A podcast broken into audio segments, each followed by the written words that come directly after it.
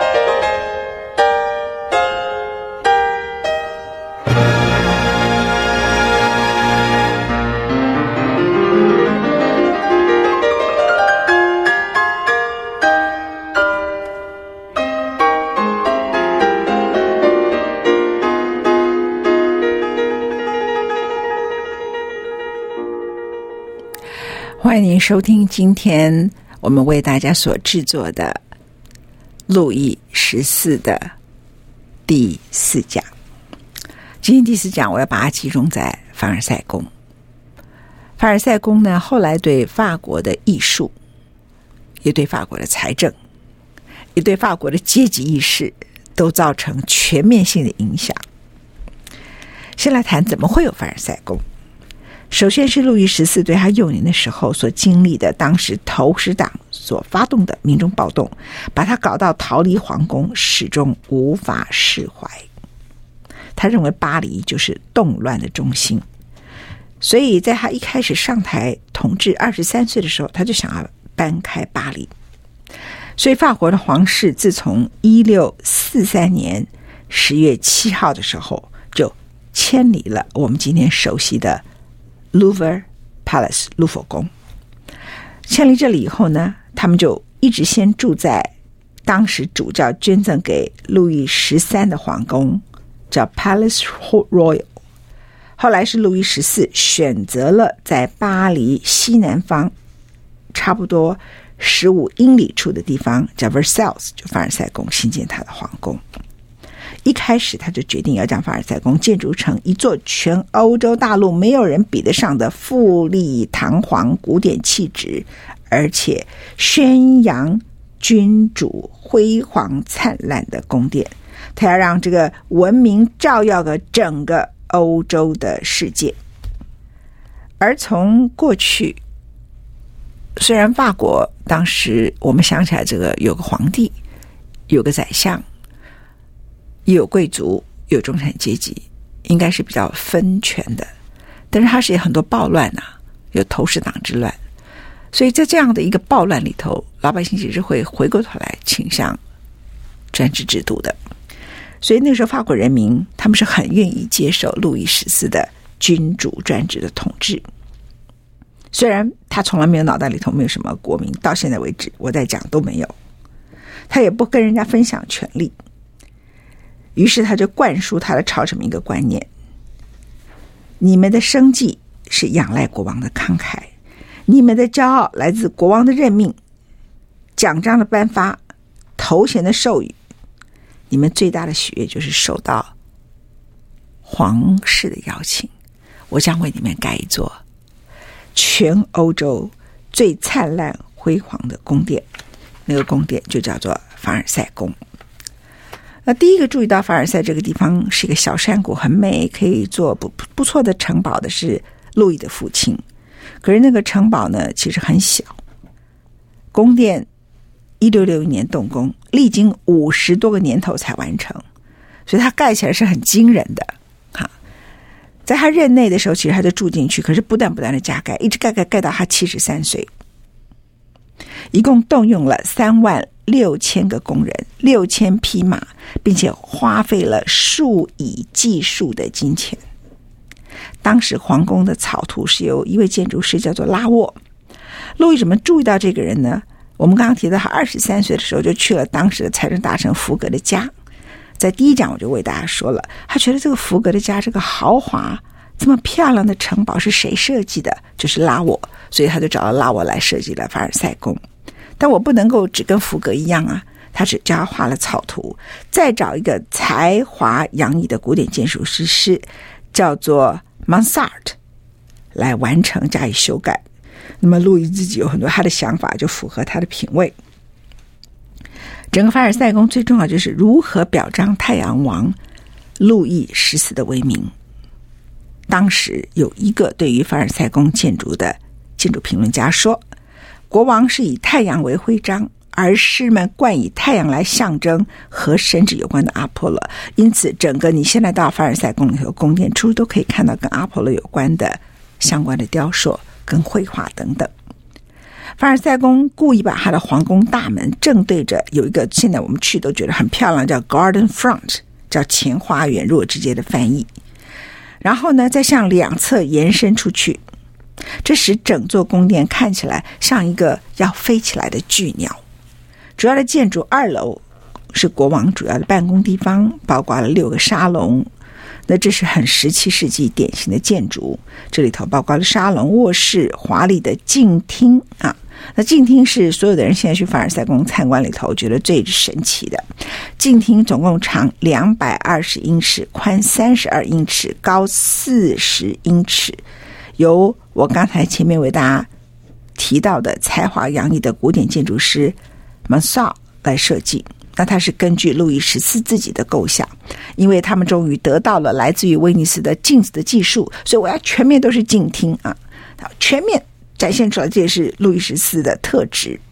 总共有数以百计的镜子反射着由两旁窗子所照进来的光线，加上天花板上由一位非常著名的雕塑家叫 LeBron 设计的装饰，所以路易辉煌的历史。已经在镜厅里头变成了神话，所以这个宫殿就是要展示它的神话。另外，装饰这座非凡的宫殿需要地毯，需要东方地毯、美国来的地毯、绘画、欧洲的绘画、大理石、青铜花瓶、红白丝绸织成的椅垫、水晶吊灯，宫中到处都是金银。包括在阿波罗厅那座八尺高的银王座，花园由另外一个人设计。设计这个花园的人名称呢，他的最后姓是姓 Note。Note 所设计的花园里头有花棚，有灌木篱笆，另外还有好几个人在花园里头加入设计。这里头有雕像，有露台，有湖，有溪间，有喷泉。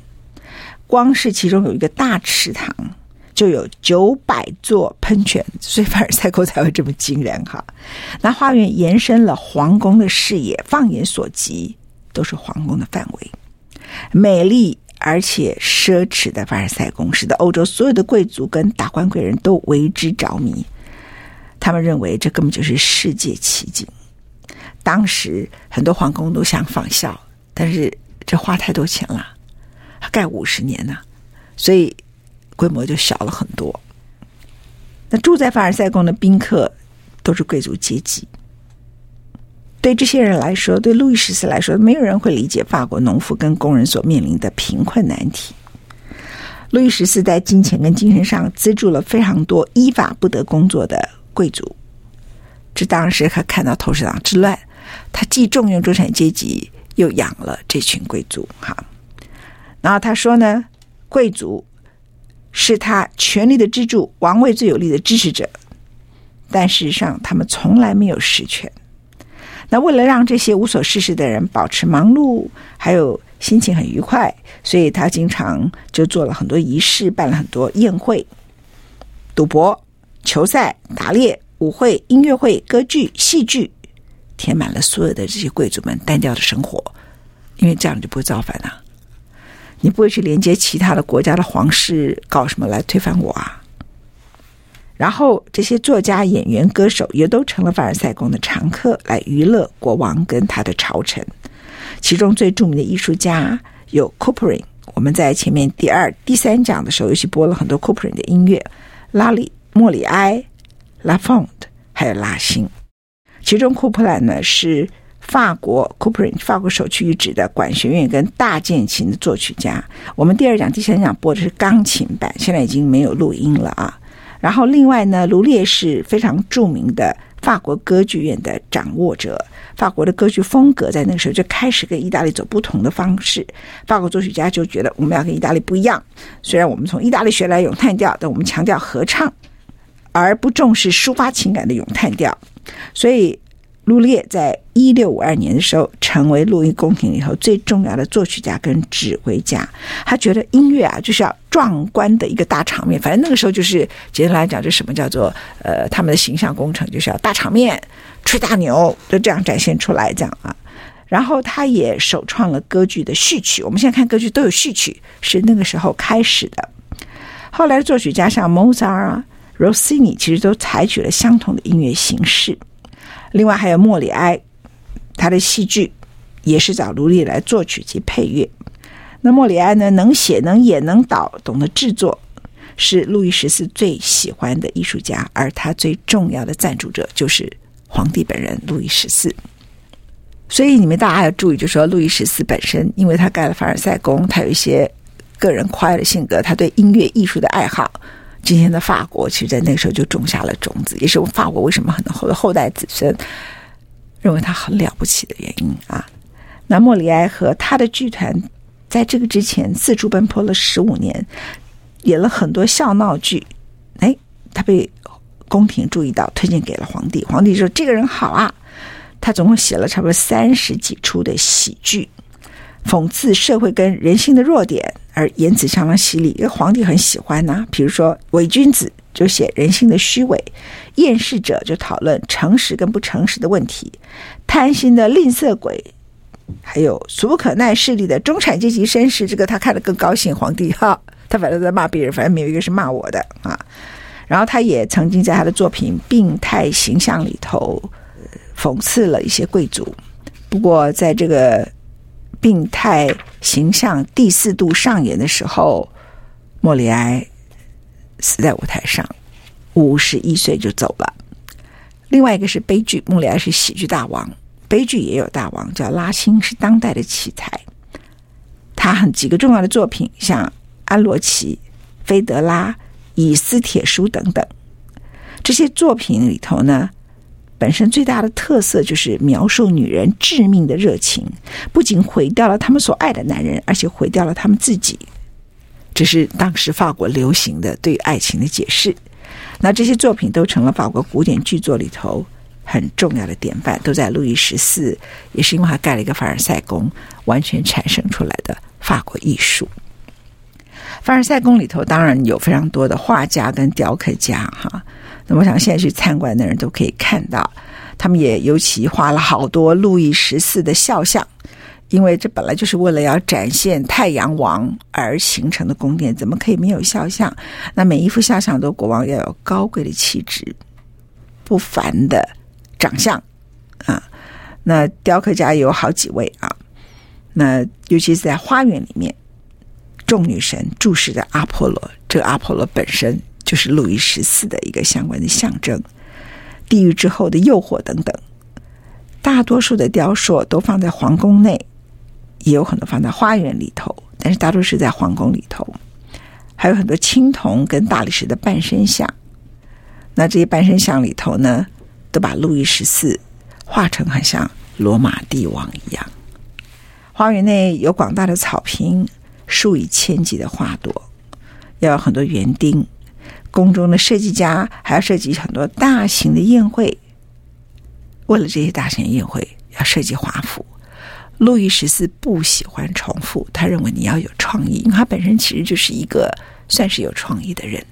因此，那个时候就法国出现了很多服装设计者，所以时尚帝国、时尚王国也是在那个时候所奠定的基础。后来，像俄罗斯，像很多其他国家的皇帝要登基，他们都希望从法国找个设计师来帮他设计他要登基的衣服。那这个传统不是以前就有，是从路易十四里头所开创的。他曾经办一些活动，这个活动讲起来啊，也真的是很厉害。比如说，一连举办七天一个娱乐活动，叫《销魂岛》，一连七天耶。然后这个宴会呢，还请来了烟火工匠，每天都放壮观的烟火。所以你可以想象，你现在到凡凡尔赛宫当时的状况，那他需要多少？服装设计师，多少好的园丁，多少好的景观设计师，多少好的雕塑家，多少好的 painter，就是画画的人、绘画者，然后多少好的音乐家、作曲家、戏剧家、悲剧、喜剧演员等等。所以，这个凡尔赛宫的本身的建立本身就创造了法国的建筑，创造了太多法国的艺术，跟最后它里头的软件，我们这里头的软体，所有的各种不同的演出跟花园等等。其实法国的艺术跟所有的东西都在这个时刻，因为这个奢靡，最后导致法国大革命的皇宫非常讽刺，同一个时间也建立起来了。那除了凡尔赛宫之外，路易十四也把很多城市进行大型的都市计划，特别是巴黎。呃，比如像皇家桥，我们现在熟悉的叫做路易大广场，然后另外像 Vendôme 啊。有的人翻成圆顶，有人翻成文登广场。另外还有 Tourist Gardens，都是在路易十四的时候所做的改造。一些罗浮柱廊等等，都是新的教堂、医院、学校也都相继的完成。还有像索班教堂。所以你必须说，这样的一位太阳神阿波罗的路易十四，凡尔赛宫，美丽的巴黎。配上他卓越的战绩，你可以理解为什么人们谈到法国的皇帝，除了短暂曾经征战欧洲，认为是法国永远的英雄拿破仑之外，人们会讨论的法国皇帝就是路易十四。而到法国你去参观的罗浮宫，其实以前本来就是皇宫，路易十四在那里被赶出去两次，后来就变成了博物馆。然后他盖了 Versailles，盖了凡尔赛宫啊。那凡尔赛宫去过的人就知道，说他前面的广场呢，花园就是一望无际。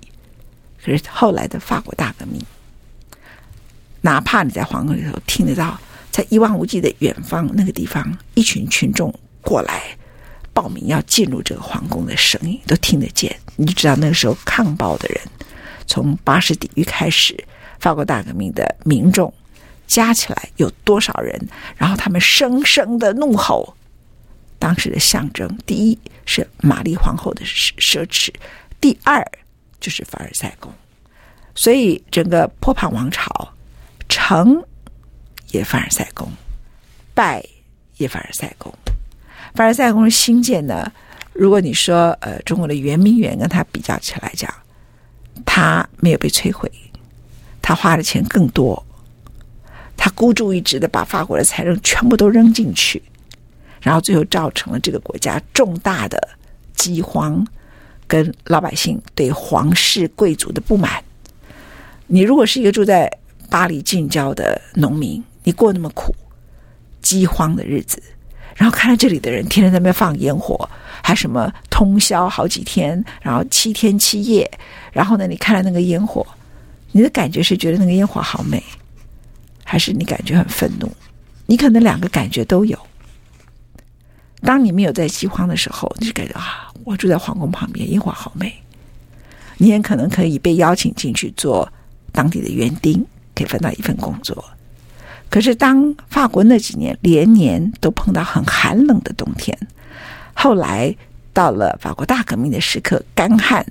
寒冷的冬天，夏天是热得不得了，干旱；冬天是非常寒冷的冬天的时候，老百姓的感受完全变了。他们就冲到后面的小城堡，那个小城堡后来被称为叫玛丽皇后的农村。那个小城堡就是路易十四的爸爸原来所盖的那个小城堡。所以，如果去过知道，那个后面的小城堡其实是很小的，它就像法国乡村的一个小城堡，看起来不像皇帝盖的。而凡尔赛宫呢的扩建几乎是在前面，它的花园造景到今天为止，大概没有一个欧洲的宫廷是有办法超越的。当然，它落成的时候，它还特别分阶段落成。路易十四在好几个雕像里头都呈现出来，他穿着高跟鞋，一身的华服，然后旁边的人是不准戴帽子哦，只有他永远戴了他的那个象征性的飞起来的帽子，然后他带着一些贵族，看什么？他分阶段，但不是说我这个宫殿完了，这一段完了看宫殿，都是看他的雕像。这里有一个雕像，落成典礼在花园某个地方，全部都来看。那凡尔赛宫呢，为路易十四所做的雕塑家又完成另外一个了不起的雕像，而这个雕像呢，看起来像某一些神话。这神话的中心是阿波罗，阿波罗就是路易十四。我们今天路易十四第四讲讲到这里为止。